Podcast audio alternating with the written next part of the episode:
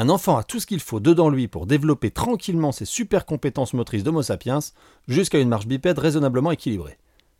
Mais c'est facile à dire.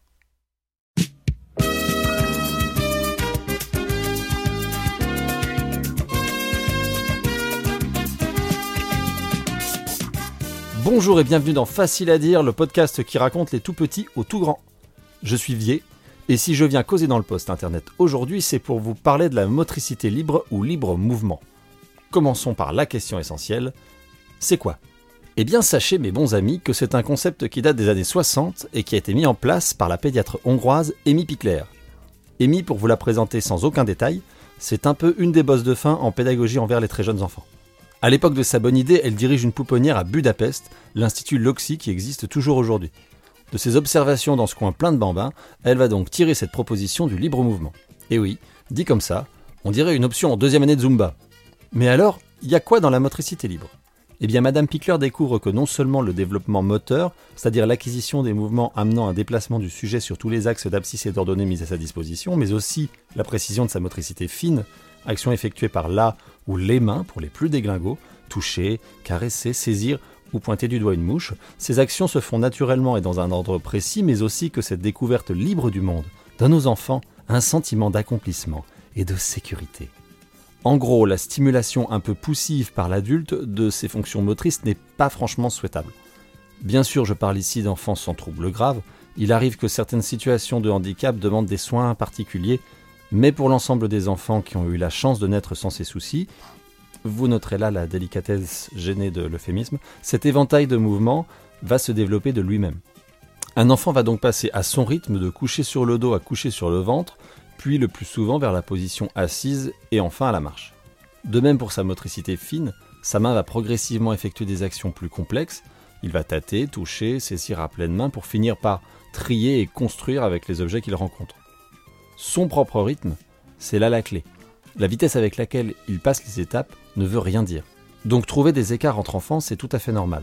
Un enfant voudra acquérir des compétences, au moins pour avoir quelque chose à mettre dans son profil LinkedIn.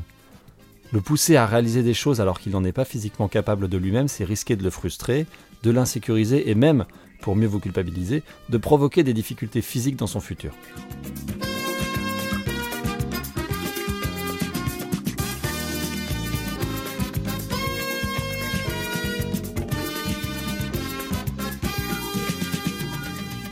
Vous illustrer cette affaire, je vais prendre l'exemple star de l'enfant assis. J'ai souvent croisé des enfants dont les parents expliquaient qu'ils savaient s'asseoir. Et en effet, ils déposaient bébé en l'asseyant sur le sol, et bébé gardait cette position. Le problème, c'est que si on l'allonge, ou si bébé bascule de lui-même, ce qui est une activité récurrente dans la vie de bébé, il est incapable de s'asseoir à nouveau. Et là, généralement, bébé vous fait comprendre par ses élucubrations puissamment sonores sa rancœur pour cette vie soudain, sans but ni lendemain. Parce que oui, bébé peut parfois se montrer particulièrement défaitiste. Alors je vais vous faire une confidence, vous dire un petit secret. Les parents font ça pour le bien de leurs enfants. Et oui, et l'enfant il aime ça, ça lui ouvre des perspectives incroyables. S'asseoir, c'est avoir un autre regard sur le monde, c'est communiquer plus et mieux, c'est choisir ce qu'on veut voir, c'est énorme. Restez une heure à regarder le plafond ou le tapis dans le blanc des yeux, et vous comprendrez l'appel du kiff d'un dos bien droit et perpendiculaire au sol. Un enfant à qui on propose cela, il est ravi. Sauf que s'il ne sait pas l'acquérir tout seul, il sera bien deg quand aucun adulte ne sera là pour le lui proposer. C'est pourquoi il ne faut pas confondre tenir assis et réussir à se mettre en position assise. Pour atteindre cette compétence, l'enfant passe par une multitude de positions intermédiaires. Il se fait son délire, se retourner sur le ventre, pousser sur ses bras, se mettre sur le côté, ou pour les plus hip-hop, finir en toupie-tête. Même si, c'est bien, mais c'est plus simple avec un crâne mou. Chacun adopte une stratégie en fonction des informations que son toucher va progressivement lui renvoyer. c'est pas rien ces infos. C'est essentiel de les intégrer doucement, de s'y adapter doucement. Du coup, l'asseoir directement, c'est donner une mauvaise information. Et ça peut laisser des trous dans l'apprentissage. Et tout ça, souvent, avec les meilleures intentions du monde. Cet exemple, c'est le cas typique de création de frustration. Même chose pour les enfants surstimulés à la marche. Ce sont ces apprentissages, ces mouvements répétés, toutes ces chutes qui remplissent leur vie et les rendent si rigolos. Alors profitons-en et laissons-leur le temps de s'y faire. Donc on pourrait croire qu'il s'agit de laisser bébé se la donner tout seul, comme un grand, H24, au milieu du salon. Eh bien spoiler, non, pas vraiment. Les adultes qui l'entourent vont avoir un rôle primordial. Déjà dans ses premiers mois, un nourrisson va être entouré, porté physiquement. Ce sont des moments où il va se constituer une sécurité affective qui lui permettra plus tard d'explorer le monde à la fraîche. Car il ne découvre pas seul, mais accompagné des adultes, là pour l'encourager, sans pour autant faire à sa place.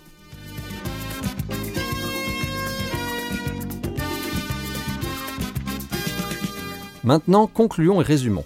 Avec la motricité libre, il s'agit de donner à l'enfant la possibilité d'être libre de ses mouvements, d'éviter de le mettre dans une position qu'il n'a pas acquise lui-même, de se retenir d'intervenir, de ne pas lui prendre les plaisirs de la découverte. Et comme c'est la hour des conseils, je vous lâche des petits trucs qui favorisent tout ça. Parer bébé de vêtements qui ne gênent pas les mouvements, lui aménager et faire évoluer au mieux possible un espace en fonction de ses capacités, trouver ce fragile équilibre entre donner envie de découvrir mais sans le frustrer ou le surstimuler.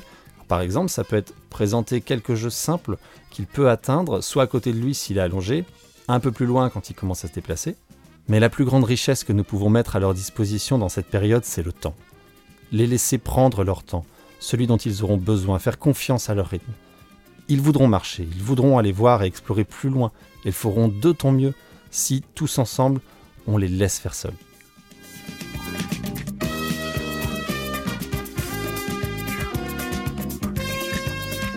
Si vous êtes encore là, je me permets de vous remercier pour votre écoute.